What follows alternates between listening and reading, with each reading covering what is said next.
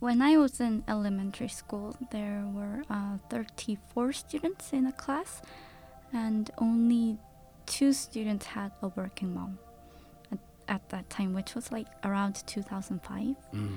And um, I remember uh, I cried a lot because my mother didn't come to like open classes where um, parents can come and see their children doing activities. Um, but uh, I came to understand her as I came to Women's University because I mean, even though you're getting married or you have children, you should be able to have a career and pursue studying.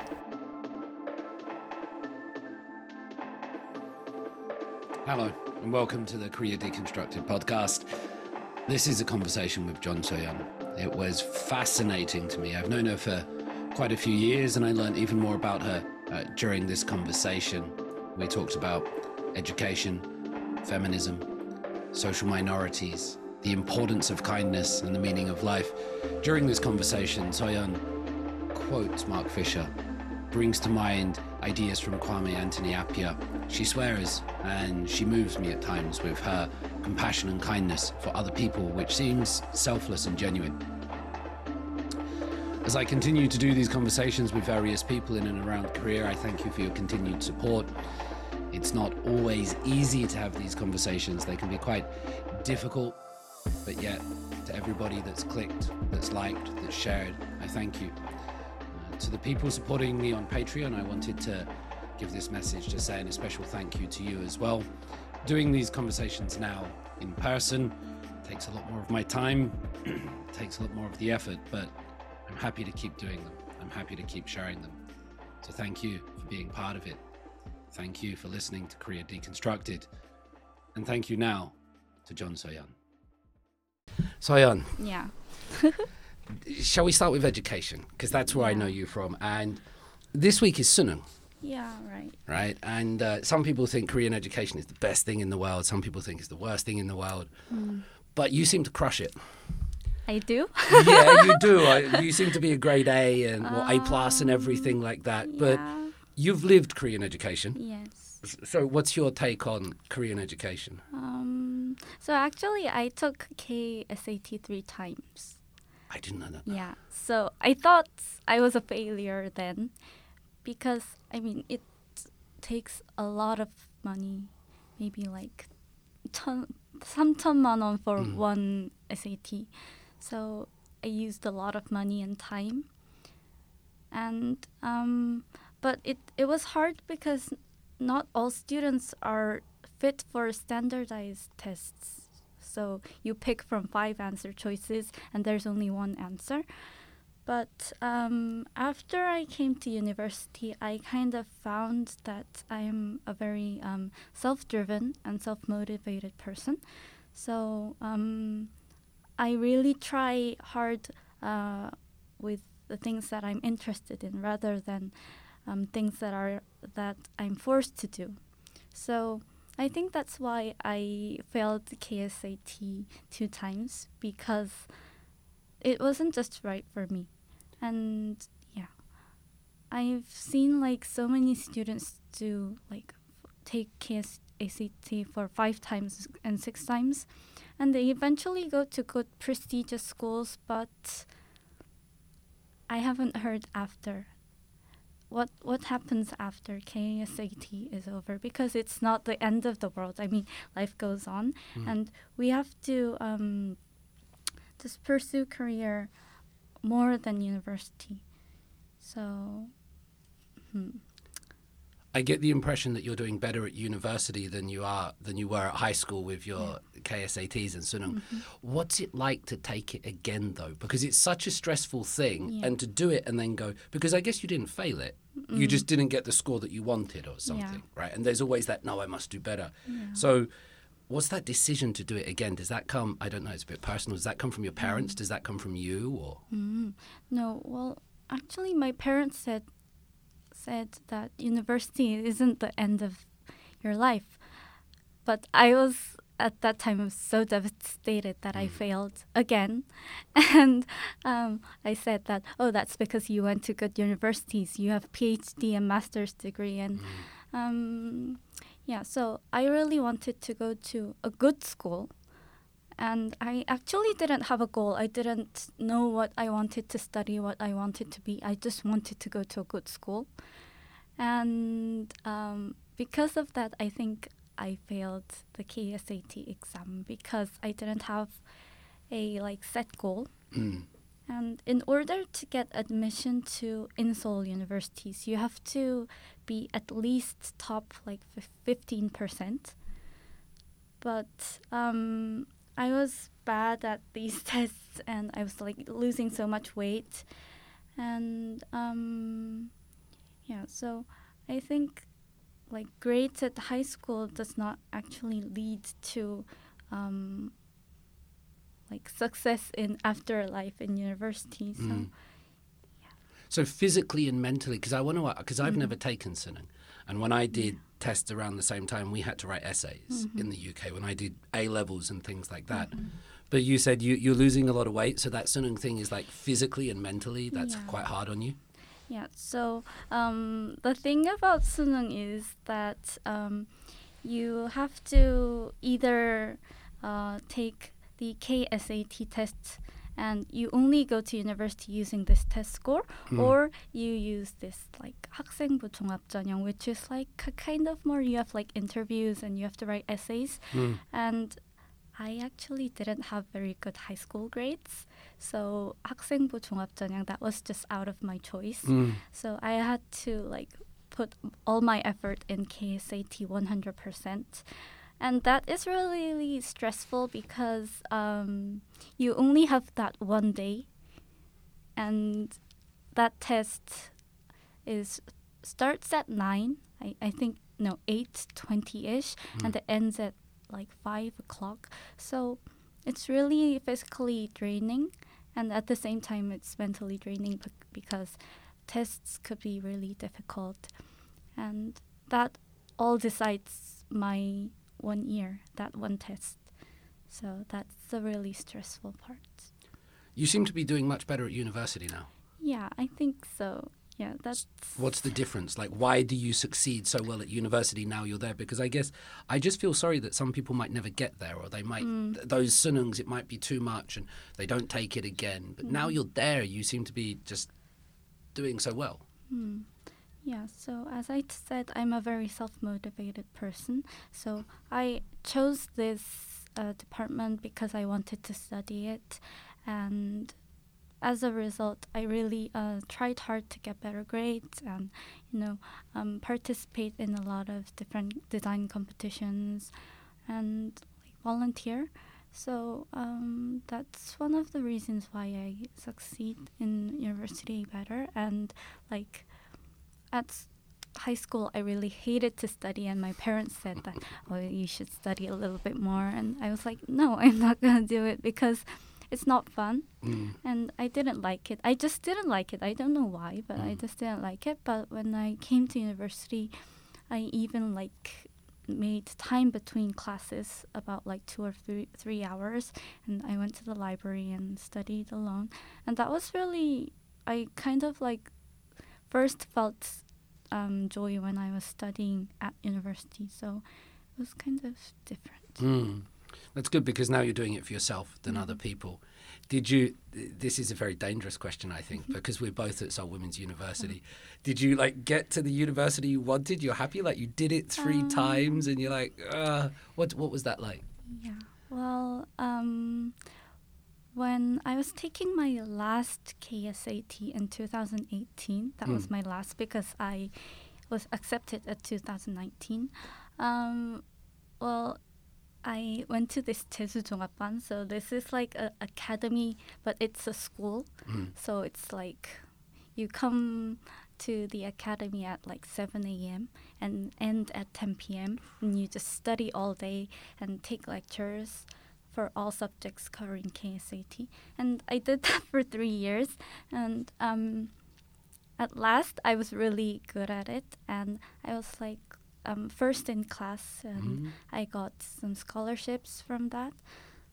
But um, unfortunately, the 2019 KSAT was really difficult, especially the Korean Mm. part, which is the first part of the exam was really difficult. So I was like mentally really shocked.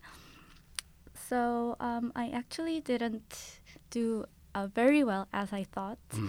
But I couldn't just do it one more time because it would be my fourth, and I just couldn't do that. So I picked uh, not a school but a department that Mm. would really fit me well, and actually um, the teachers said that you're going to regret it if you go to this school because my KSAT scores were like so much higher than Mm this school that I'm attending. So they said that it was kind of, oh, um, mm, yeah. bit of a regret yeah, or something. Yeah, they were like that, but well, I chose it, and I eventually liked it. Mm. So I can't imagine doing um, anything else besides what I'm doing now. So I, it must be quite nice going to university and being older as well because Mm-hmm. I never I, I've never realized that about you. Sometimes if all students are in one year, I imagine them to be similar ages, but Mm-hmm.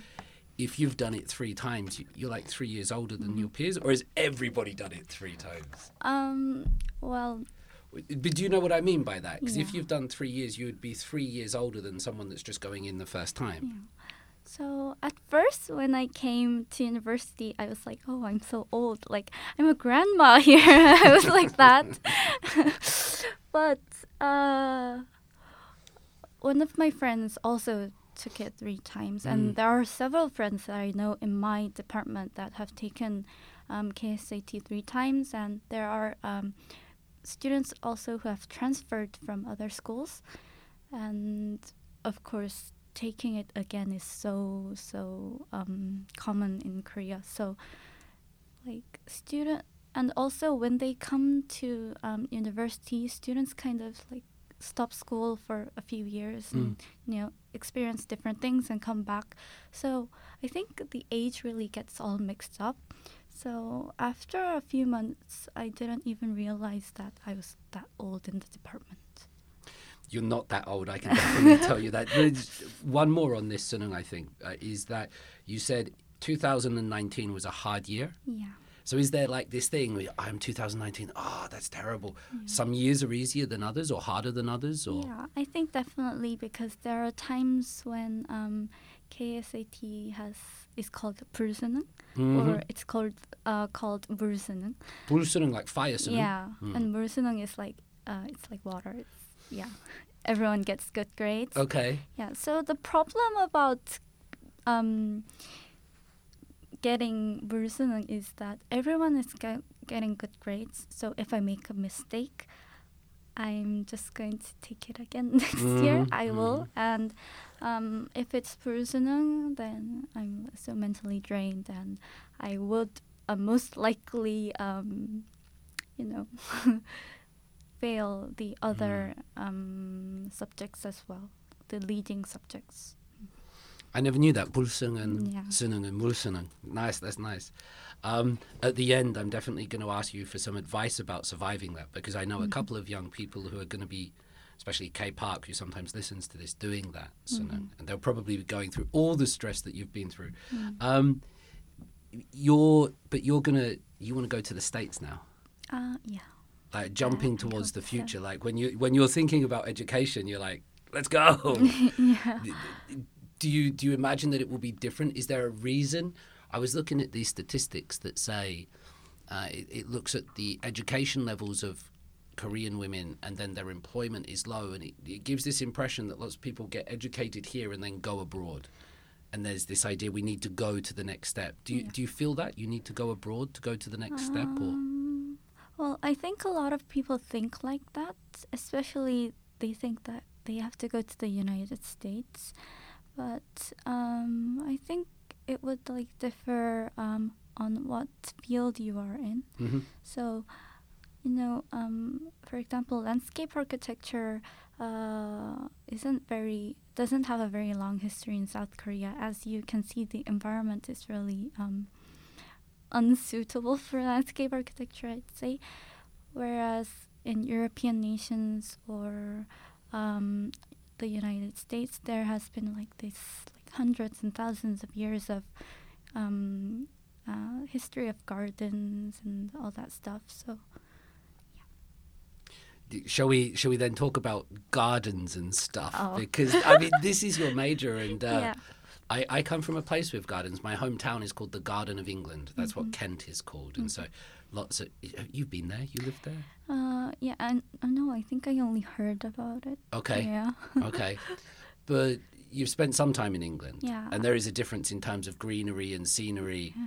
I probably it took me a long time to understand like gugak and Korean music. It took me a long time. So what I mean by this, uh, Soyeon, is that can you make me see the beauty of Korean greenery and plants and Um, scenery, or is it not there? Because I struggle to see it, maybe because I have different eyes. Yeah, it's. I personally think it's not just there. Um, I've been to a landscape architecture firm, a landscape architecture firm for um, summer internship, and what I've seen there is that the people there are really trying to like put put green infrastructure and put more greenery into urban areas, especially in Seoul. Mm.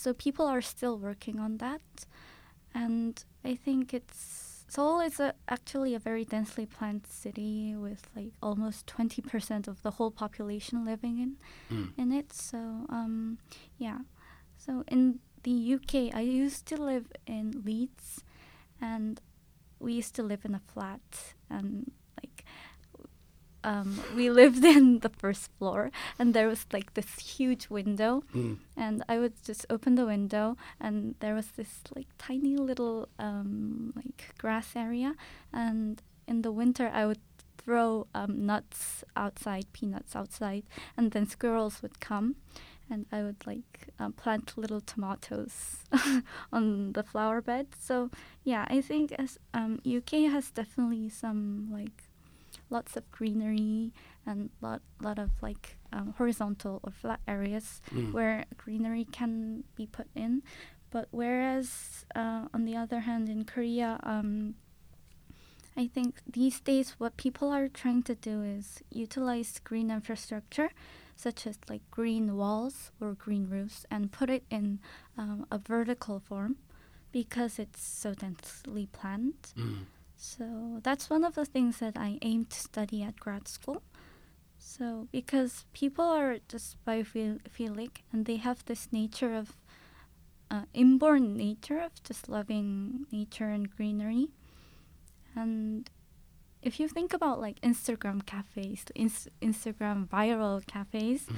they put like bark in grounds and they have like huge plants and that's popular. So if we think why, I think that's a proof that people are no longer um, happy with skyscrapers and penthouses built with like concrete. Mm. Yeah. They're nice for a while, but they don't they yeah. don't do it long term. Your email address suddenly makes sense to me now. No. By the way, yeah. which has Leeds in it, doesn't it? That was yeah. your what you, Leeds is she John? Yeah. Uh, your your Leeds days.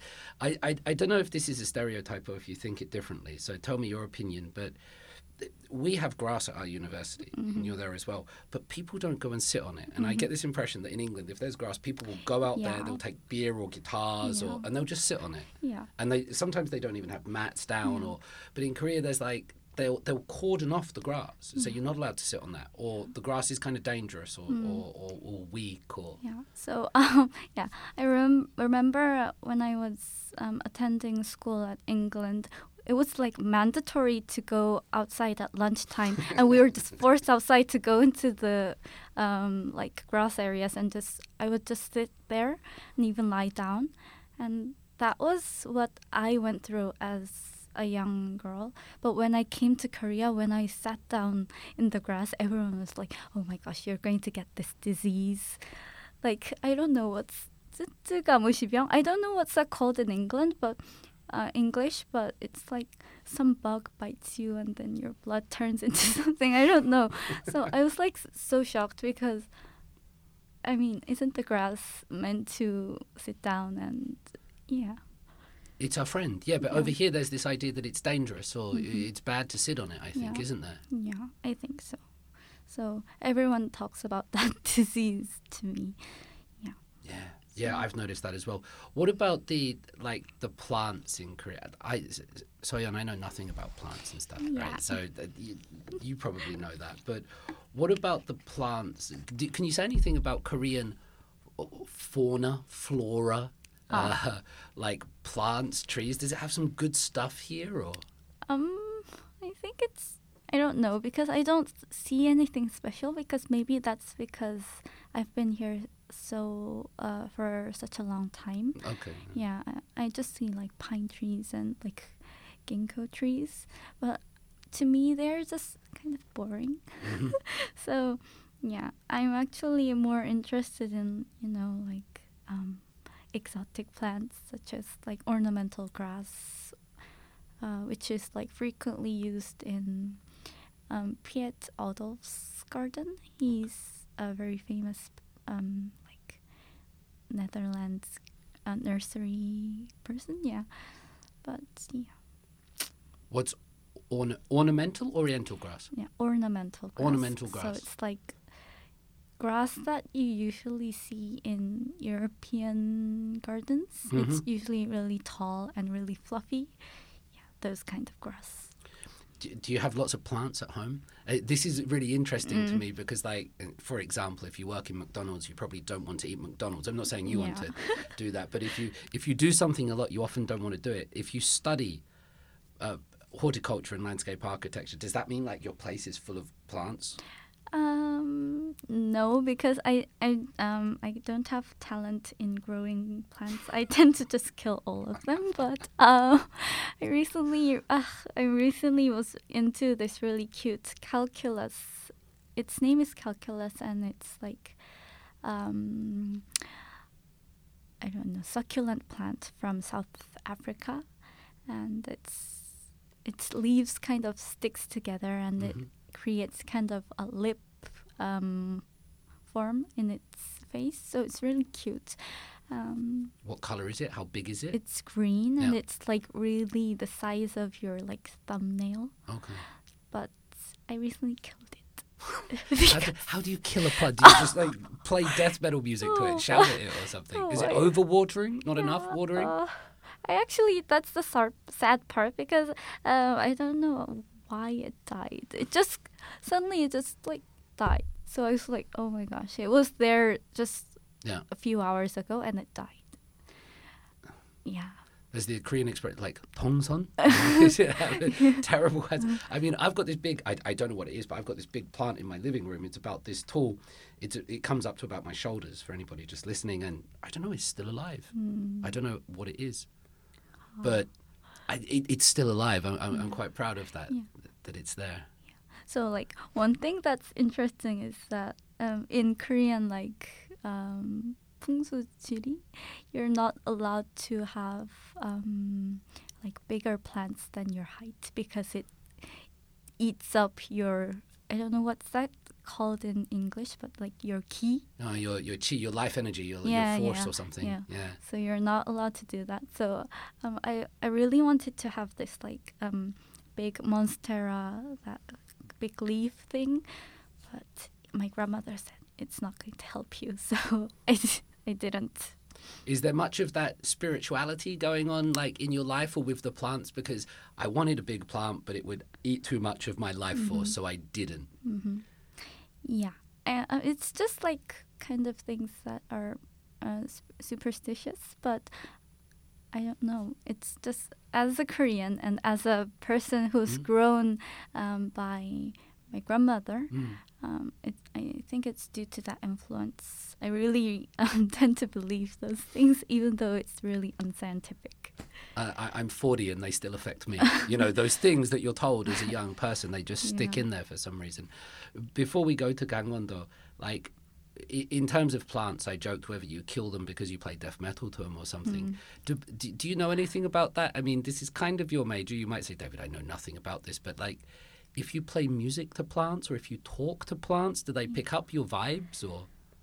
They say they do, but um, I've heard it from our department professor that it's just bullshit.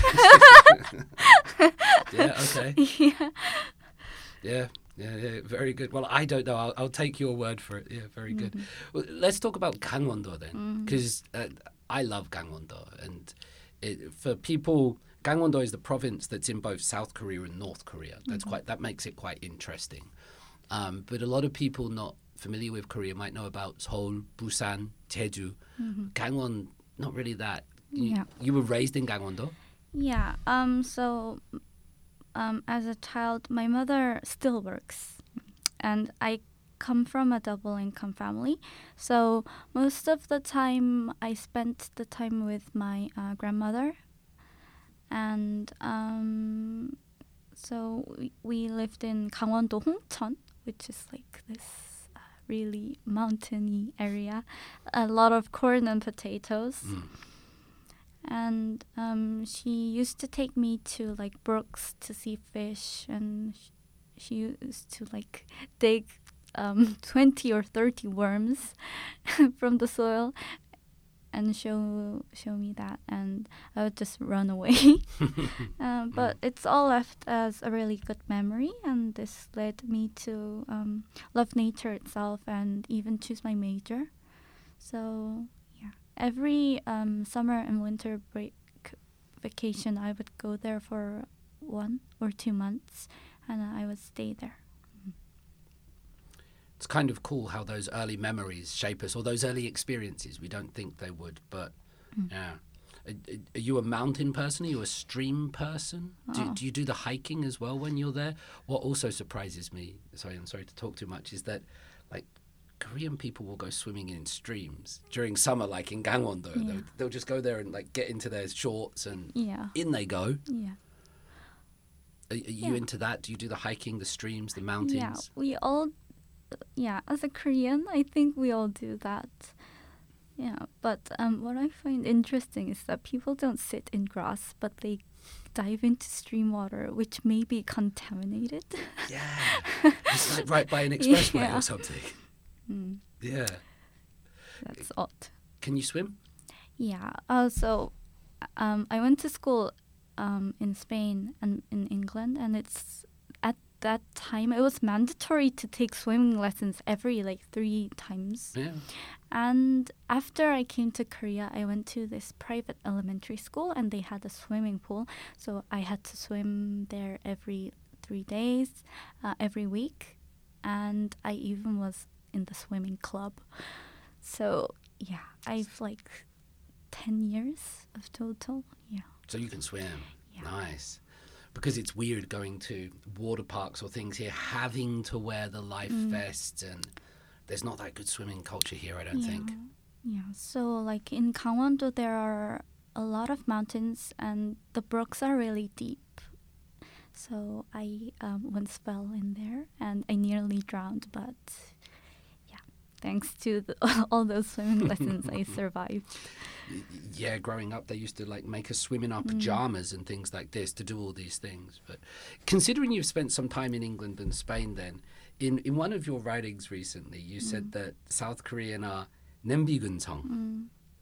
which is like uh, a hot pot. hmm Do you notice those differences? If uh, because sometimes if you if you spend so much time in one culture, you can't really see it. You need to be out of it. Or is do you see South Korea that way, having spent some time out of it? Um, well, actually, it's not a very good word to, um, you know, portray Korean people, but I kind of like agree the fact that they are very keen on trends and what's um, happening in the outside environment and what's going around them. And there's this like nunchi society uh, happens so much. I think that's why um, pe- some people call Koreans having 근성. Um, but uh, it really goes viral very fast and Mm. it cools down really fast. And due to this, I think society actually never changes. so um, um, I, I have taken um, your um, digital media communication les- lessons. I'm taking it now and as like Mark Fisher, I think it was Mark Fisher said that everything is done for us in the social media space, so we don't do not, don't do anything. and um, so we feel like by talking about it or debating about it or seeing just merely news on our phones is going to change the society, whereas it's actually never going to change the society. So if we think about like recent um, labor issues, getting killed, or the Gangnam Station incident, um, or a lot of um, stalking crimes, I think it's people know it's a problem, but did it change if we think about it? I think it never changed, and it's just a cycle, and it just comes by and goes really fast. That's kind of sad. Mm. But I do love how focused you are sometimes on um, uh, oppression and social minorities, Mm-hmm. but genuinely. And that's a really cool thing, I think, because I don't see that. It doesn't matter where I am in the world, but I Mm-hmm. don't always see that. I think that's a cool thing. And the fact that you can talk about Mark Fisher while you do it is something else. Because, I, you know, he's onto something, I think, when you say that we watch Squid Game or we watch Parasite, and then yes, capitalism solved. Or Mm. you know, if you're into what you're into, we might watch Okja or something like that. And but the problems aren't solved. You know, just because we read these things or watch these things, they're they're they're really still there. Um, before we do the the the minorities, the oppression, the charity work, you did mention like South Korea as part of this. These trends is a nunchi society. I there might be people out there that don't know what nunchi is, and I also get the impression that you don't look at nunchi too much. Oh, I do. You do? Okay, yeah. Well, so I'm wrong. My nunchi is rubbish. So, like, can you do a nunchi 101? Uh, one on one. Uh, 101. I mean, like, can you can you explain nunchi Oh. for someone that doesn't know what it is? So it's like, uh, like, uh, um, really looking into what people may think of I'm doing. I think that's nunchi, and uh, we kind of tend to follow what others think, and just kind of um, hide our real feelings. Mm. Mm. Yeah, there is a big focus on how people will perceive you, Mm-hmm. or how people will perceive us in South Korea. We do things because that's how people will see us, and Yeah sometimes if I wear something like like a fashion terrorist, like a petty, Mm. someone people will say you're not allowed to wear that, not because of yourself, but for other people, for other people's eyes. Mm. Yeah. So it's like um, some people say, "Oh, 눈치 없어." That means, oh, you should just like kind of um, act in a way uh, that other people may think this way, so you must act carefully. Like those things, and it's really uh, critical in, uh, especially if you are uh, working or have a career. Yeah. Yeah, you have to act how people want you to act. You can't do what you want. Mhm. That that that really comes into it so much, doesn't it? Mm. That nunchi, and I think some people survive the nunchi society well, and some people don't. Mm. I, I think different people react to it. Um, we we spoke about your grandmother a little bit, and and you've also mentioned your mum being with her in Leeds and uh, and the things she's achieved. Um, particularly, she went to graduate school, also had children, successful career. I wonder if we might talk about Korean women, like what it means to be a woman in 2022. Is it are there specific challenges? Are there things that mm, maybe people don't understand? Is the the Korean woman's experience similar to other countries, or is there something unique here? Mm. Yeah. So um, when I was in elementary school, there were uh, 34 students in a class, and only two students had a working mom at, at that time, which was like around 2005. Mm. And um, I remember uh, I cried a lot because my mother didn't come to like open classes where um, parents can come and see their children doing activities. Um, but uh, I came to understand her as I came to women's university because I mean, even though you're getting married or you have children, you should be able to have a career and pursue studying.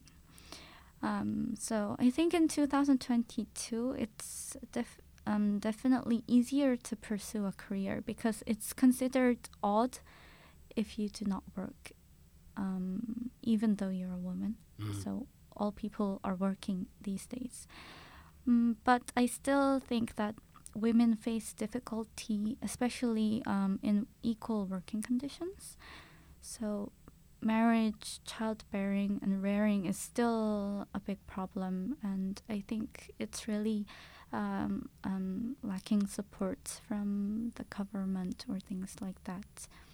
And um, in 19 in the early 1990s, my mother uh, interviewed for a very famous um, journalist, uh, journalism a company, and they said, uh, "You're not married. When are you getting married? How many children are you going to have?"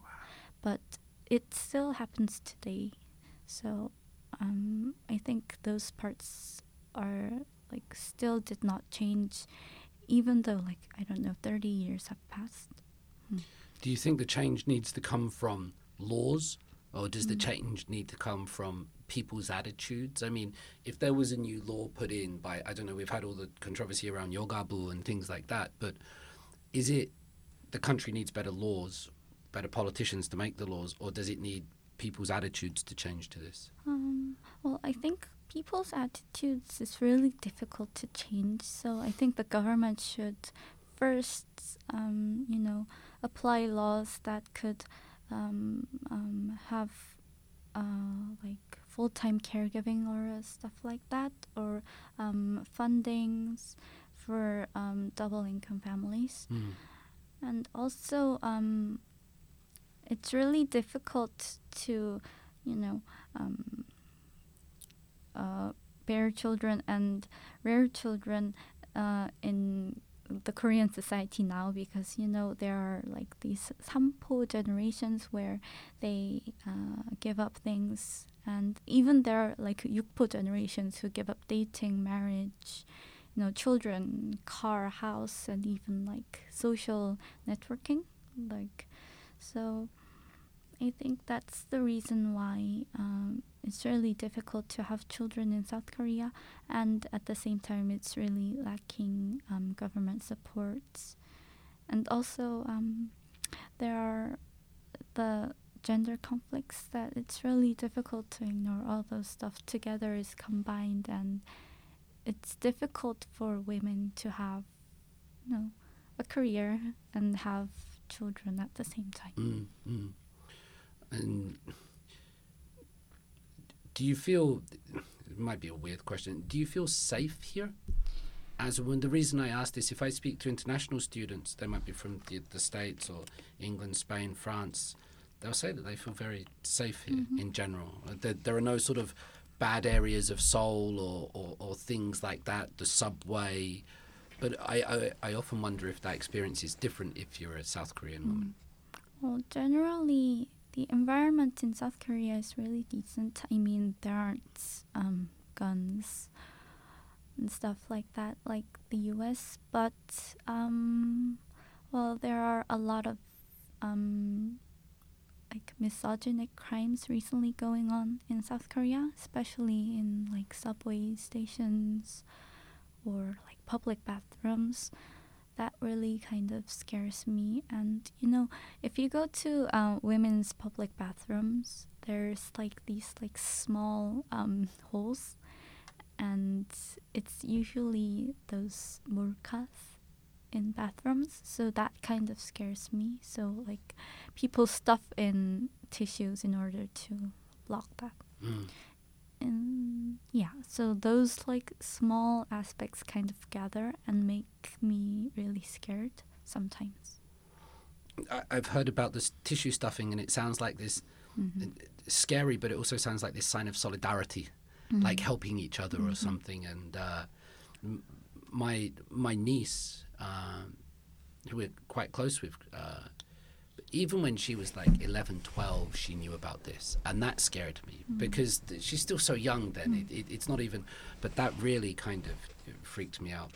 Wh- When you talk about that, the having kids and the raising children, I, I I find it funny that sometimes in class or during lectures, one of the young women will say, and she'll say quietly, like it's something dangerous, like, I want to have kids and get married.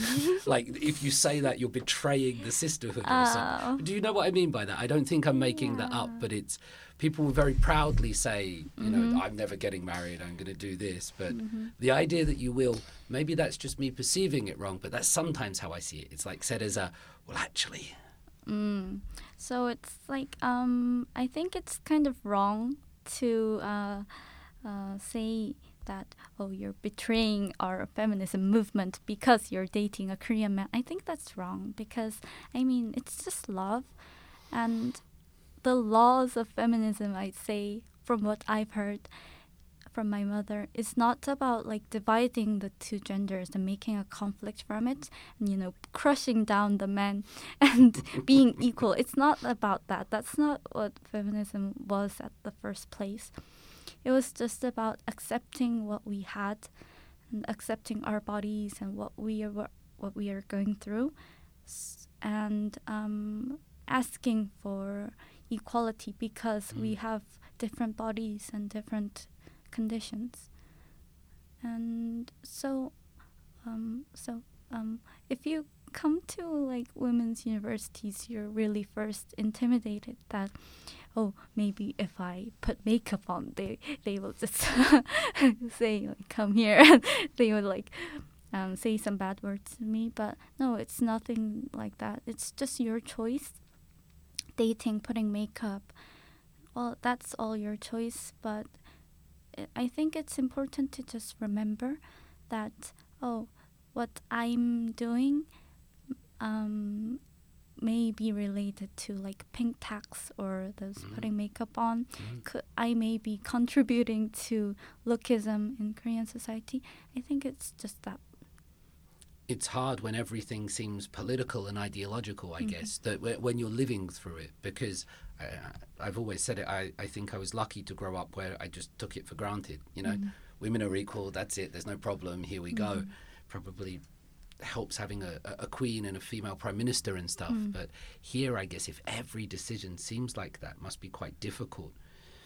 Do, do, what, what do you make of your mum's role in this? Like the generation that went for it previously. So you're talking about today in university and what it might feel like in university. Because I, I, I read again the piece in Swedish about you and your mother um, by a mutual friend of ours, Emma.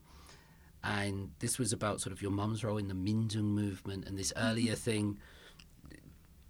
Do you have any take on that that personal family connection of of women's rights and how it's come up in Korea so quickly over the last I don't know what 20 years, 30 years? Mm. Yeah. So, um, as a child, my mother used to never buy me pink clothes. And I Mhm. always wore this like cute little uh, yellow coat, and everyone at um, kindergarten would say that, oh, she doesn't have a pink coat. She's always wearing that little uh, uh, postman-ish, like Mhm. that little coat. So at that time, I was really kind of uh, sad and oh, why can't I put pink clothes on? But I think my mother really tried from since I was a young girl not to like fix kind of gender roles or gender related colors. Um, so I think due to that, I've kind of been able to be more open to these things. But at the same time, um, as I came to uh, women's university, um, the feminism that I learned from among my peers and what my mother learned at grad school and at her generation was kind of different because um, what I learned today is since social media is really big, Mm. uh, most of the knowledge actually comes from social medias and people talking on, um, say, newspapers or even Twitter or Instagram. And that information may be really distorted and even very uh, violent. So my mother was really surprised that I was kind of thinking this way. And she said, uh, I should study more theoretically rather than um, trying to fight people. So I think it's kind of um, different from my mother's generation and my my generation, but I think I definitely got influence from um, a young age. Mm. It's interesting. Your mother with a PhD saying study more theory. I can totally see that. But there is, it's amazing to, to think because I would suggest that women's lives have gotten better in South Korea. Now, I'm not a woman, but so I, you can tell me if I'm wrong in this, but seeing how uh, voting and safety mm. in society over the last sort of 18 years, women seem to have become uh, a lot safer, a lot better in society. Mm. But social media and that seems pretty aggressive to me. Mm. It feels like everything is a fight. Everything is every day is like an oh my god, oh my god, oh my god. There's never a it's getting a bit better, guys. it's mm. just like take your time. But yeah. everything feels like a OMG type moment mm. on social media. Yeah. So um yeah, I think that's the problem of social media is that uh, rather than uh, focusing on more conversations, I think it's more uh, focused on conflicts and those violent crimes and people fighting.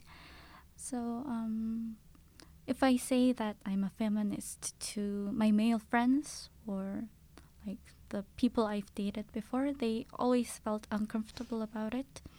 And I kind of slowly did not talk about these issues outside of school, which is making the fact more um, difficult because we can't promote like fruitful um, conversations and grow together.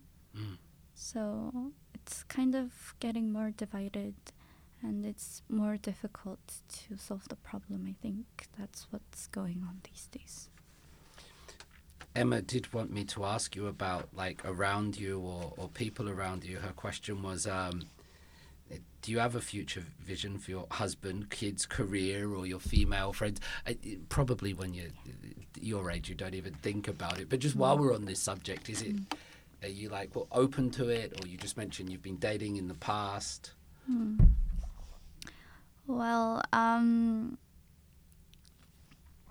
the fun fact is, all of my friends, even the p- friends that I have who attend um, other schools other than women's universities, mm. they all say that, oh, as a woman, in um, in her like mid twenties now, they say that I'm never going to get married.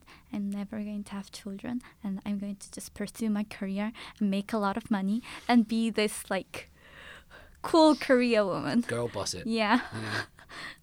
Everyone, every single one says that. So I think it's kind of interesting and sad at the same time because they kind of shut all opportunities down to, you know, love.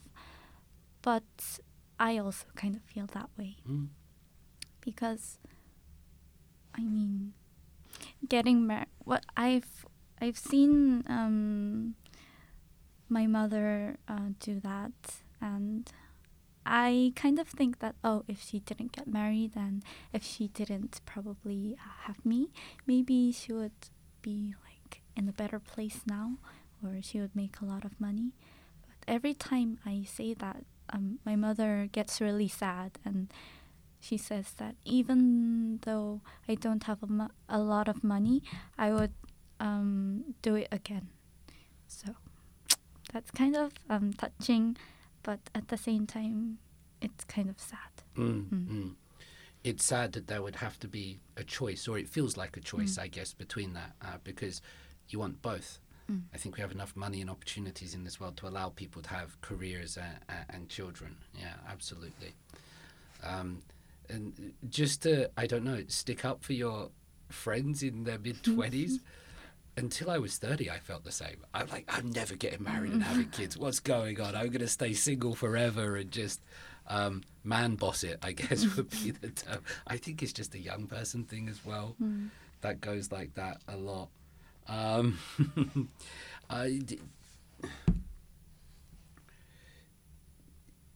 is there something that should happen for j- just before we move on from women on this? Is there is there like you've voted before. You, you you've you've talked about demonstrations, protests. I, I'm just wondering, is there is it like we need to have more conversations, or we need men to open up. We need to use social media less. We need more uh, provisions or a more progressive government. Or Mm. is there something that helps this go to a better place, Soyeon?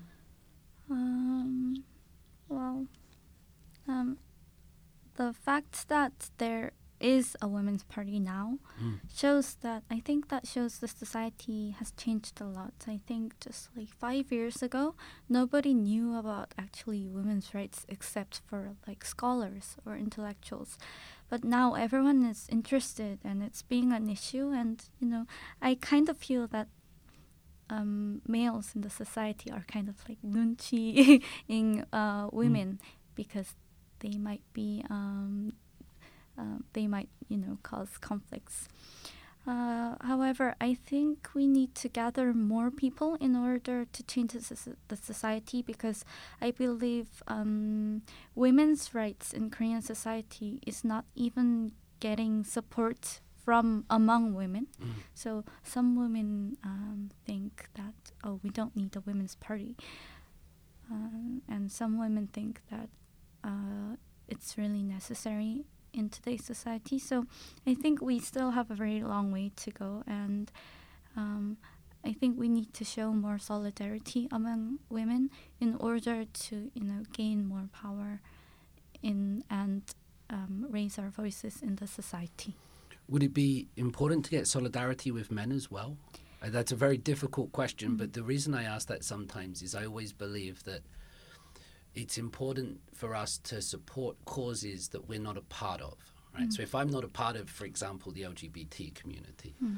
I should still be able to support that. Hmm. And if if I'm not a member of this, you know, I don't know, like the the, the Filipino workers community, I can still support that, even though it doesn't affect me directly. And I, hmm. I think that helps move things forward when we can empathize. Does it also need like Korean men on board to move it forward, or? Yeah, I definitely think that we need uh, support from like all people, regardless of age, gender, and um, I've seen this like radical feminism book. I don't know what it was called. I think it was Igalia Etalter, um, and that kind of pro- portrays uh, a society with only women in it and no no men in it, and they call that the idea, mm-hmm. ideal society. Mm-hmm. But um, in the reality, that's not going to happen. I mean, we're going to have to learn to live with uh, other uh, genders and other sex. And even um, if we graduate, it's not going to be only girls right now. It's we're going to work with um, males and even with very old people. So I think we really need to gather uh, people regardless of um, their gender. Mm, yeah, yeah, yeah. Well said. Are, are you? Is there a career in politics for you? Are you going to be a a political person? Are you going to drive this forward and make this Oh. change? Because you seem like you have Oh. ideas and visions and study. Uh, well, I'm just a person who's going to do landscape architecture for the like, uh, yeah, for like probably like 40 years. so, yeah, I think it's just the influence that I got from my mm. mom. Mm. mm. Yeah, yeah, yeah. But it, it's good to see that carry on. It's good to see mm. those influences, and I think it's an important conversation still happening here in Korea. That that's so so real. Um, when you say you're going to do landscape architecture, what interests me about it when I read through your work and, and your plans and your goals is that you want to do it as part of social work. Mm-hmm. Like you don't want to, because I have seen some people before when I've looked through their resumes or helped mm. them with stuff, and they're like, I want to make luxurious gardens in palaces and mm. things like this, and Yeah. that that is part of architecture and landscape. Um, yeah. Yeah, and that must be nice. But your one, from what I saw, it was like, I want to help people. Mm-hmm. That you seem to have this focus on social work, and, and mm-hmm. I want to talk about that a little bit. I think Soyeon, because a lot of what you write and I read from you seems to be f- looking at helping social minorities, mm-hmm. and. I, I guess social minorities can mean different things to different people. Like, what is a social minority and who? But can we can we talk a little bit about what this focus is and, and why you want to do it and who some of these people you want to help are? Mm-hmm. So from my point of view, I was, as I said, I was Im- immensely influenced by my mother, who worked for equality in workplaces. However, um, as I spent my childhood uh, in Europe with my mom, um, I only stayed there uh, for a couple of years, but that's the only memory that I have. Mm. Before that, in Korea, my memory is really dim because I was young. Um, so uh, I kind of naturally got interested in English with that my mo- mom's influence. So this led to uh, me participating in you know MUN activities in high school and economically supporting children for from developing nations. So to me, if I say social minorities, I'm actually I'm usually referring to the socially and economically underprivileged. And this is not only limited to people from developing nations. Yeah. So um, in landscape architecture, this is like the one of the things that I wrote in my essays is that due to um, environmental ca- cataclysms such as like, you know sea level rise, flooding, earthquakes, um, fires, those are happening in the world so often, and it's like creating massive casualties every day. Seriously, and um, I believe that through environmental design, we can, um, you know, provide better um, environments for people, especially uh, when these disasters happen.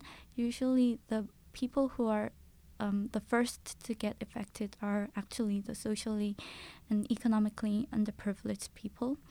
So, um, through environmental design, I think uh, we are able to provide safe and sustainable living areas for people regardless of their backgrounds. Hmm. Because it's the one thing that people need, isn't it? People need a Mm. house. People need to feel Mm. safe. People need somewhere where uh, nature is not going to Mm. rip everything away from them.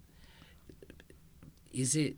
Is it possible? Isn't it like the world's getting really messed up with climate change, and it's we've just got to build some big walls or go underground or go Mm. to Mars or I'm not sure, but because I I don't know about any of these things, but is is what you're describing possible? So, this is like what a lot of professors are doing using, you know, green infrastructure and water infrastructure Mm. in order to provide uh, housing or districts that are uh, designed to uh, combat sea level rise. And this will be able to, you know, um, prevent people from uh, moving to, uh, being forced to move to other places, especially for, you know, native native tribes Mm. and those people.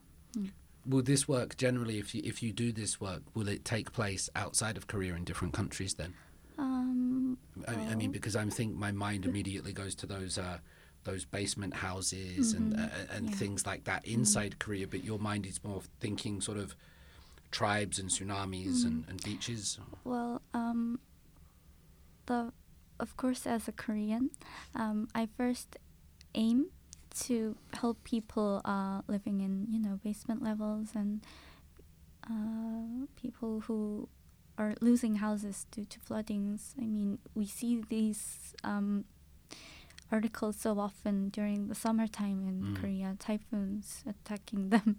Um, so, uh, of course, but the fun fact is that um, the principal that I worked for, um, sh- he said that what's th- the fun fact is that even though sea level rise and flooding is a big problem in Korea, people are only interested in casualties rather than, you know, actually doing something and providing uh, um, like flood prevention programs Mm. through design or that stuff.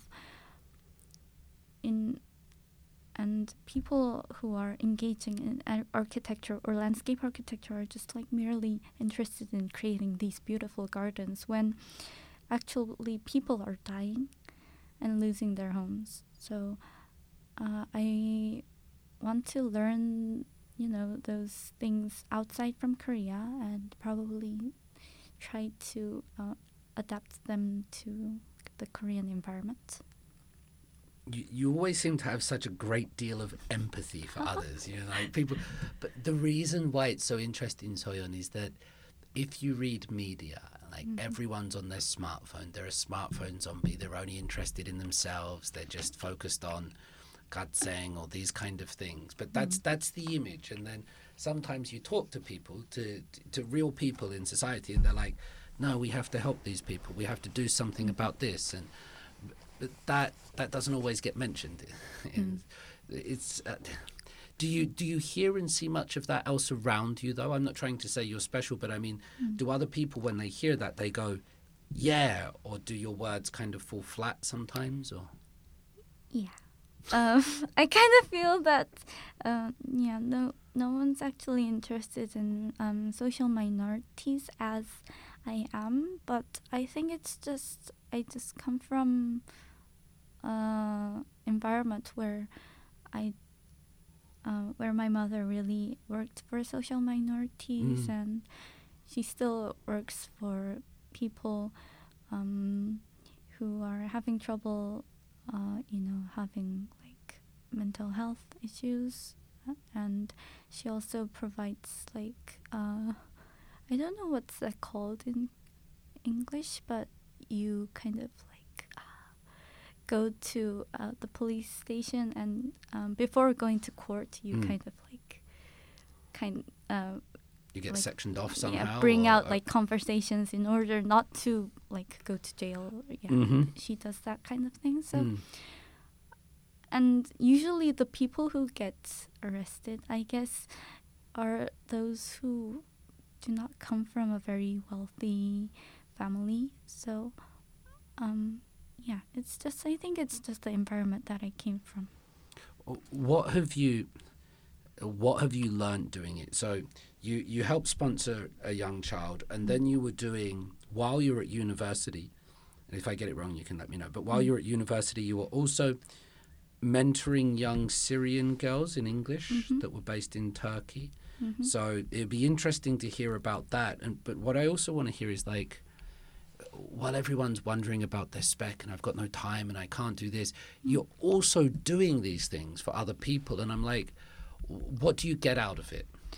What what, what is it? Because you don't get sort of money. hmm So what is it, Sayan? Yeah. So, um, well, actually, doing all these volunteer activities is definitely a difficult choice because I mean, I'm so busy doing the stuff that could actually, you know, help me technically for my, you know, future career and graduation. But um, when I see these like notices that for example, for the Syrian Refugee Global Service Learning Program, um, as a chil- as a student who lived in a very competitive society where uh, we can't do um, activities that just merely um, interest us, uh, I was so eager to go to university, you know, and um, do much more regarding my interests Mm. which was Mm. helping social minorities or refugees in this case. And I, as I was a vice principal of MUN club at uh, high school, What's MUN? You said. Model United Nations, Okay, okay. Yeah. Yeah, sorry. all Mhm. that stuff. Um, I think it's, um, yeah, I, you know, I kind of think that volunteering is just kind of um, like putting out a little time for Mhm. others, even though I'm busy. And from that, I kind of gain, you know, just uh, I kind of helped a person. Maybe I had, I could make a good influence in one person's Mm. lives. Yeah, I think that's all I get. But that's a really big part um, in, you know, the happiness of my life. is it ever hard to do?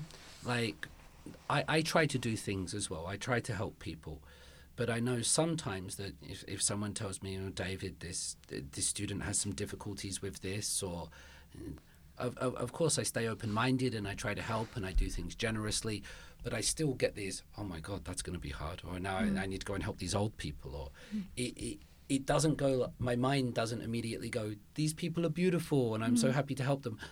I'm just speaking honestly here, but I have this kind of inner, I have to not force myself to do it, but sort of tell myself sometimes that it's the right thing to do. Mm-hmm are you just naturally drawn toward these things? Do you have a conversation with mm. yourself that says, "Oh yeah, no, this is a good thing to do," or because uh, everyone's different? I'm not yeah. sure what it's like for you. Mm. Well, I kind of just dive into it. Mm. Yeah, but um, the thing about you know mentoring Syrian refugees and mentoring um, uh, high school students who live in rural areas of South Korea, all that stuff is kind of based on um, what I've got because from other people, there were a lot of people helping me, mm. and you know there were situations where I really needed help, and people would help me um, regardless of what I could give to them. Mm. So that was a really big part, and you know when I was um, getting ready for grad school, when I emailed one of the professors and he uh, I just kind I didn't know him and he also didn't know me, but he really um, helped me with enthusiasm and said that uh, let's have a Zoom meeting. That's and um, I was really touched by it, and I I always thought that um, if I am in a place where I can help people out, I should always do that. Hmm. Because I've gained so much help from other people. Exactly. I, I, I'm sitting there going, yes, yes, yes, yes.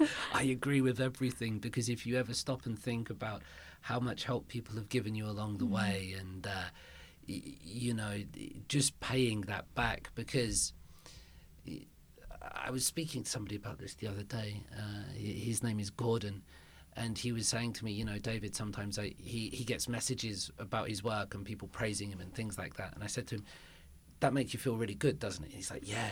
So I said to him, imagine then doing that to someone else. Mm. Imagine giving that back to someone else, like helping someone, even though you're busy, or, or, or helping someone go up the ladder, giving them those kind messages or, or, things like that, because we know in our lives that that help means a lot. Mm we, we need that help to go up. We need just an, a nice message sometimes from somebody or a, a mm. nice word. And sometimes I think we get so wrapped up in ourselves mm. that we mm. forget to give it to other people, or we forget how good it feels to us. Like we kind of take it for granted a little bit, and mm. it stops feeling special. Yeah. So, you know, um, I failed KSAT three times, but, you know, there were always like teachers cheering for me and mm. providing uh, me like counseling. And I was really lucky actually to go to England and Spain at a very young age and learn English. I mean, there are a lot of people who don't even have the opportunity to go overseas um, for their entire lives, but I was really lucky. So I gained my English skills there. So I had the idea then uh, why don't I give it back to people who do not have the opportunity? Mm. Yeah. Mm. Does it make you feel comfortable with what you have? Like mm. sometimes I, I, I'm not sure if this is the right question to ask you, but you know, you said you'd you'd done your SATs three times, but then you got here and you've got your English skills. You're lucky. So sometimes you, it, it's good to take. It's good to be grateful for what we have. Sometimes we always want more. It was like, oh, I didn't get to that score. I don't have that house. I don't have that iPad. I don't have these things. Sometimes I think when we work with other people or, or with social minorities, it makes us also grateful for what we have. I think, doesn't it? Mm. Yeah. So I really like the Appiah's comment saying that life is life's challenge is to take you know respons- possibilities that your you know, genes and physical social environment have given you and make something out meaningful out of them. So I think rather than you know comparing yourself with other people and trying to fit in a box that you just simply don't every single one is different and beautiful in their way. So I think it's important to just um, follow what you think is right and think of what you want to achieve in, in life and just go for it because um, you know it's important to make your own way and make it meaningful rather than thinking of what I didn't have or what I could have gotten but I couldn't. And that that expression or that sentence, I guess, from Kwame Anthony Appiah, that can apply to you and it can apply to me and it can apply to a young Syrian girl who's a refugee and it can apply to your mum and it can apply to everyone, which I think is the beauty of it. it it's mm. very universal and everyone has different physical environmental conditions, but we can all try to do something. Can you give me any insight what it was like to work with Syrian refugee children? Because mm. I've, I've known you for a while, but I had no idea about that. I didn't mm. even know that program was going on, or oh. just uh, I, I, I want to know what it was like a little bit. I think. Oh. So during winter vacation, in 2000, I think it was 21, I was matched with two Syrian girls living in Turkey. And uh, I was an English teacher. And every week uh, for two months, and we had class for two um, hours every session.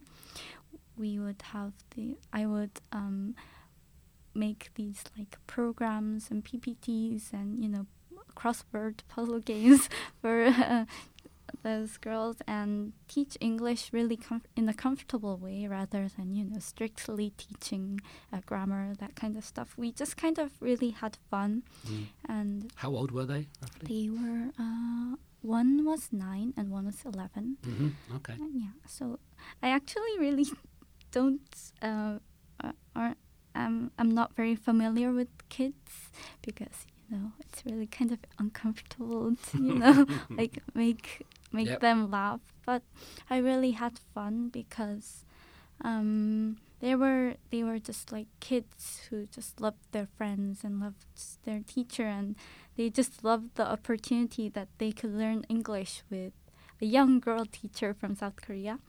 So um, rather than, I was actually kind of worried that I might say something wrong and it might hurt them because they are from Syria and they, you know, have gone through violence. But I think that was the pre perception that I had, and that was kind of wrong because I think it's important to just do what you can provide them with. Mm. And in my case, it was just support, love, and you know English education. And I just kind of concentrated in providing what I could rather than you know worrying their traumas and about that. Yeah, just be a person with them. Mm-hmm. Yeah, that's all you need to do sometimes. Did did they know anything about South Korea? This might seem like a stupid oh. question, but did they like uh, were they uh, aware in the world what South Korea was because I, I, think when I was nine, if somebody asked me where Syria was, I, I mm-hmm. wouldn't know, and so that's.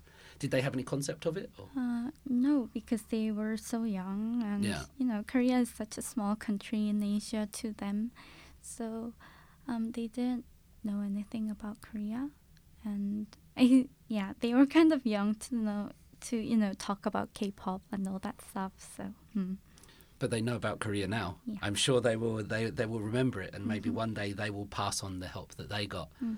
uh, just like you did. do you think that universities in South Korea offered that? Like, do you? I, I guess just in terms of your social work and, uh, and what you've been doing, is it is it there? Is it easy to find? Because I don't know if I do scroll down my Insta feed and I, I, I see students from both of the universities I'm I'm always surprised to see wow this person's doing this and this person's doing this and I, I, I do see it. Do you think that universities here do offer those opportunities to help people or or is it that you're just very good at finding them? Hmm. Well, in my case, I think I'm just good at finding them mm-hmm. because mm-hmm. you know I think there could be more pro- programs and you know more long and sustainable programs that would uh, you know, help people in need, and that would also help the the Korean students because they would have more opportunities to, to you know, um, volunteer. Mm. Mm. Mm. So, of course, there are a lot of, you know, institutes where you can go um, volunteering overseas, but uh, I think it's really um, rather than um, focusing on oh I went to Vietnam and did this. I think it's more important to just you know find what you can do and. Uh, uh, rather than trying to uh, like um, like increase your specs around that kind of stuff. But Mm. yeah, it's Mm. just I think doing it more purely. I think it's important mm. because a lot of students, you know, just use volunteers as their specs. So. hmm. spec up or sometimes it looks good for social media i was Mm-hmm. I, I was reading about this theory called um what was it called poor uh, no, poverty porn Mm. i think this was related to photos of uh, audrey hepburn and the first lady and things like this that if you if you position yourself in these photos that's a whole other conversation I don't particularly want to get into, but that it can be used by some people to make themselves look good. But I, I definitely don't get that impression uh, from you. It's more doing it genuinely rather than doing it to, to, to look good. Um, I, I don't know if we should, yeah, actually, shall we talk about Itaewon just very briefly? Mhm. Because a lot of the talk, I guess, around the, the tragedy in, in Itaewon has been about the the psychological effects on young people. I keep reading it. This generation that will have gone through the Sewol tragedy, the Itaewon, and then the COVID nineteen pandemic. These kind of um, of events or incidents that have disproportionately affected young people in a short period of time and in such large numbers and that, and that feel so preventable, uh, I, I, I guess. Um, what was what was your take on, on the tragedy in Itaewon? Obviously, it was a, a heartbreaking thing, and I really didn't enjoy seeing the videos that were put all over social media. But it- how did that kind of thing affect you as a young South Korean woman? It kind of really scared me that an incident, uh, which seemed it could be, you know, clearly prevented, happened in Korea. I mean, in 2022, who would imagine being, you know, crushed to death, especially in Seoul? So, Mhm. um, uh, but what I found really sad was that a lot of people, you know, mocked those who were dead because they they said that they were killed participating, you know, in a Western festival, and they were mocked like that. And however, um, I kind of feel that it was just not you, and it was just not me because. No, we just could have gone to Itaewon randomly that day just to relieve my stress and meet friends and due to the people you know pushing i may have been pushed into that uh, district however um, i just uh, happened to be busy that day and i slept in and it wasn't me. So um, i kind of feel that um, it was usually the uh, 20s who were sacrificed and a lot of different generations are mocking them due to you know um, like un- uh, because they are unable to understand how you know um, socializing in uh, the modern day looks like or how the early 20s socialize or Mm. play Mm. Mm. Yeah. There, but for the grace of God, go I. Because I've been to Itaewon many times on Halloween and things Mhm. like that, and I, I know exactly how you feel. Does it?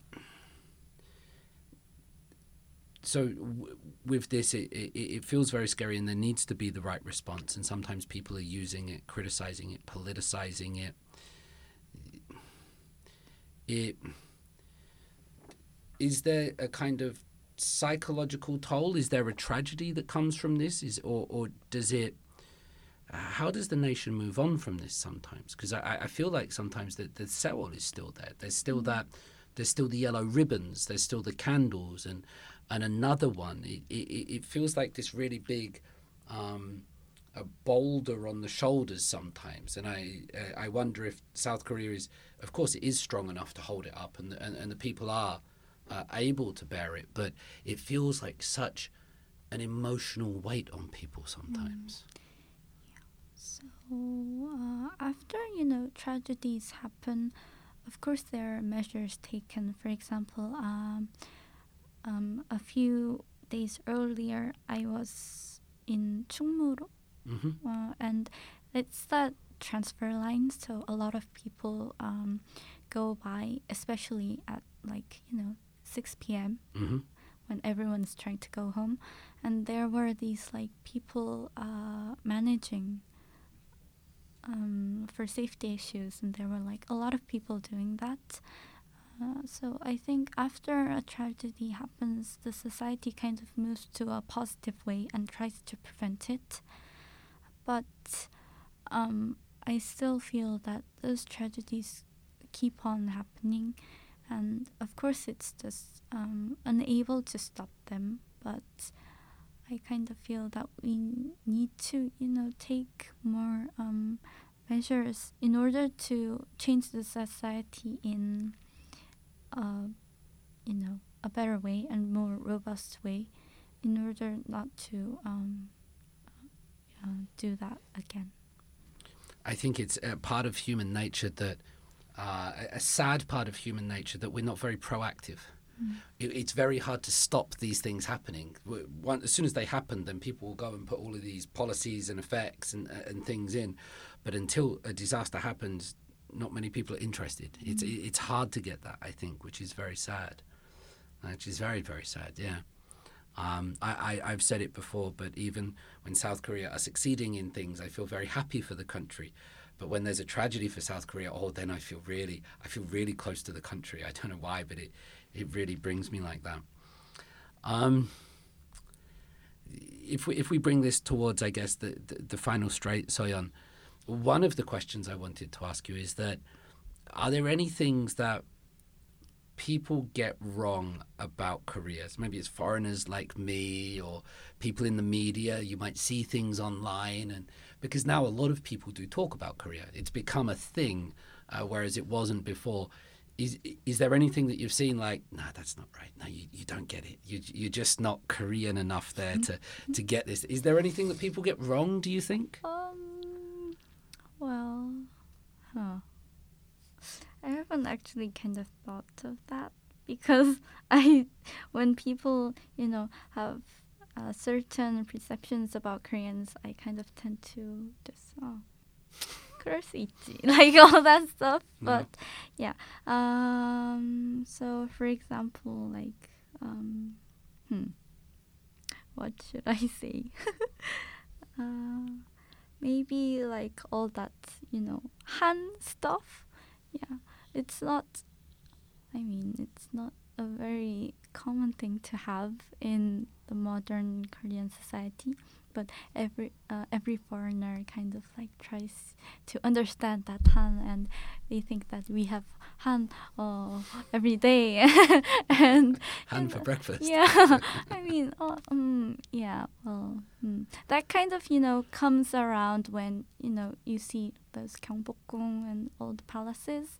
Of course, it's really nice to see, but in daily lives, I don't think we don't have that anymore. Mm, mm. But you do have nunchi. Yeah. Nunchi is there because people will use these han and nunchi and tong, sometimes hung, uh, to, to explain Squid Game and Parasite. They will Yeah. often do that or to explain BTS or Blackpink or things. I see that a lot. Mm. So in your take, there's lots of nunchi here, Mhm. but han is like, Yeah. Yeah. Of course, we have like tong because, you know, what's tong? our hmm, that's very difficult. Be- Uh, I think it's like this. We always have this like Korean um, way of saying hi. So if we see a person in a very long time, we say, "Oh, no, or, 뭐, uh, we see." Uh, we say that 어, 언제 밥 한 번 먹자, and it's always related to that, you know, Mm. pop. Mhm. and yeah, when you seem tired, people say, "Oh, 밥은 먹었어," you, you know, these that kind of stuff. I think that's related to Jeong because um, Korea was really poor in the past, and you know they couldn't afford to have um, proper meals. So I think that's where it came from. Mm. Mm. That connection. Mm. I it, when when I first came, people are always asking me, "Oh, 데뷔 밥 먹었니? 밥 먹었어?" Yeah. And I was just like, "Yeah, I had a sandwich. I had dogcast. Why do you keep asking about my food?" I didn't get it. Mm. I thought they were just generally curious about, "Am I getting fat or something?" Because they would also say that a lot. David, you look tired. David, you look fat. Um, but yeah, there is that focus on food here, isn't it? Mm-hmm. Yeah. That eating Yeah. together and have you eaten and Mm. let's eat together sometime. And also recently, I saw this article, uh, which was, uh, I think it was an American YouTuber, and they were a couple, and they were traveling in Korea, and they had their dog in their bag, and uh, 할머니 said, uh, um, gave 만 원 to that dog. To the dog. yeah, and the couple was like, "Oh my gosh, do we look like homeless? Do we do they think that we are poor?" But it wasn't that. It was just like 할머니's giving 용돈 to Mm, you know cute uh, dogs and and you know their little uh, grandsons and granddaughters. It was that rather than you know them looking poor. Yeah. yeah. people do that to my kids sometimes. If mm-hmm. we take them out like they'll come mm-hmm. up and give them sweets or, or, or mm-hmm. give them things. There's i tell you what the Kim Young-ran beop killed so much of that for me. At university and stuff i used to get so many like coffees and apples mm. and and sweets and then just one law was passed and then boom mm. nothing I still try to give like orange juices or stuff to the setaka joshi, the, the people around me. I, I, I kind of like that because it's not giving money or it, it, it's just hey it's a hot day have a drink. Uh, I, I kind of like that culture. I'm sad that it's gone a lot. Um, I, I want to ask you now because because sometimes you're a teacher sometimes you teach people. Yeah. you've done sunung three times. You keep saying you failed it. You didn't fail it. You just didn't get the score that you wanted Yeah. so yeah. um, but you you probably be reluctant to answer this because you're so you would see yourself as so young but what advice do you have for other young students or people either going through university or they're trying to go through their own point of life or things like that? What have you learned? What advice would you give to young people that are trying to get into university or mm. trying to take the next step trying to help people mm. Well, you know, um, a lot of friends say that, uh, oh, Sayeon is so cutting. She lives a life, and know, she's so perfect, and she does this, and she's th- she does this, and she's so cool. And um, I'm kind of like, oh, because my life isn't that perfect, and you know, it's really tiring every day to do the things that I want to do. But um, I think I don't do that because it's required by the society or to show it on Instagram. I'm just making something out, as Appiah said, something out of what I have now and making it meaningful and, you know, doing things and challenging things for the things I want to achieve for the future. And I think it's really important to do that because, you know, if you only think about the past or if you only think about the present, you won't be able to, you know, have a long-term goal. And I really want to to tell the students who are going to K- through, through KSAT whenever they start KSAT, um, I say that you should have a goal, Mm. a university that you want to do go or you know a study that you want to do rather than just merely thinking oh i'm going to go to a good university because that isn't going to make you strive for what you want. Katseng the god life right? Yeah. that, that that's the new i keep hearing about katseng you don't you don't use social media much do you yeah or, or do you do you use it secretly do you have like five because i know everyone's different but i get the impression that you don't use it a lot yeah i kind of don't use it a lot and of course like i have like secret account i have a secret account but it's usually for like the dumb things i do in life you know me lying down on library, Mm. not doing work, sleeping in, in the library when I'm supposed to do work. Um, yeah, just like me doing stupid things, and I really enjoy um, enjoy that. Only um, sharing it with my close friends. Mm, mm, mm. I've noticed that's quite a big thing here. I I can't remember whether it's like bugye or something like that, or it's just people having various accounts. But Yeah. that definitely seems to be a thing here that I've noticed. Yeah, so like using bugye, most people, you know, write their um, uh, emotions really frankly, Mm. or they do goofy stuff. Mm, mm, mm. I, yeah, I think there should be studies into bouquets a bit more. I think. Um, how much? How much do you sleep? Hmm. Uh, I, I'm curious about this because I reckon you're either going to say 12 hours or four. Nah. yeah. Do you sleep a lot? Do you get enough yeah, sleep? These Could- days I like sleep like four or five hours. Yeah. Because you know it's application season. Yeah. But after I finish this, I'm going to sleep a lot, you Mm. know, and uh, start English tutoring again, you know, and like learn art, mm, Mm. drawing, and so, you know, do some hobbies that I would like to do. Mm. You sleep about the same as me, I think. Because, but your work is always done as well. I know it's like it's first, there it is, bang, bang. Ah. Um, d are you a good teacher? Uh, you want to start English teaching again? Are you a good 선생님? you know, uh, when I I've done English tutoring since I was a freshman, and I did it until I was a junior, and then Mm. I st- stopped because um, I had so much coming up in life. But uh, yeah, I think I'm pretty good because you know I've taught more than I don't know. I think more than ten students for the past uh, few years. Yeah Mm.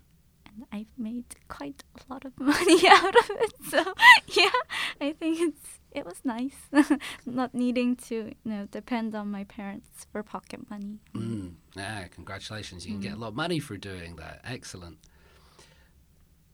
Is there anything, before we go to the last question, is there anything we've missed, Soyeon? Is there anything that we didn't talk about or that you wanted to say? Or Um, huh. We've done quite a lot, to be fair. We've Yeah. done social minorities, feminism, plants, Leeds shijol. Hmm. Uh, I I think we did most of it. I, I th- yeah, I think we did. If there's nothing that you're feeling like Ashio about, then Mm-hmm. the the last question, and this is a question that I've asked to pop stars and politicians, Mm-hmm. but I'll ask it to you as well. The question is, as humans on this planet, what should we be doing with our time here? How can we give value to our life and the lives of other people? Soyeon, Mhm. what is the meaning of life? Ah, it's a really difficult question. It's ridiculous, isn't it? But there it is. Hmm. Uh, yeah, obviously, I think I I'm in love with Appiah. yeah, so I think it's just important to um, not blame the outside environment and what you have, and it's just important to um, make something out of what you have, and um, you know, if you have um, the opportunity, I think it's also important to give out the things that you can. Mm. I think mm. that's what we should uh, do in life rather than, you know, complaining or, or being selfish. Hmm. Your answers remind me that I should always read, even when I'm tired, because uh, some of your answers today have been based on, perhaps been based on what I've been reading, and then I've mm. kind of shared with you, and uh, and that comes from the act of reading. So it mm. reminds me, Soyeon, that I need to, I need to keep reading, and when I stop Yeah. reading, then I'm not doing it, doing it right. Yeah. Um, also, uh, my mother was really into Buddhism, and my family really um, likes Buddhism, and Mm. they really believe in it. Uh, and I think it's life is about not, you know, trying to achieve everything.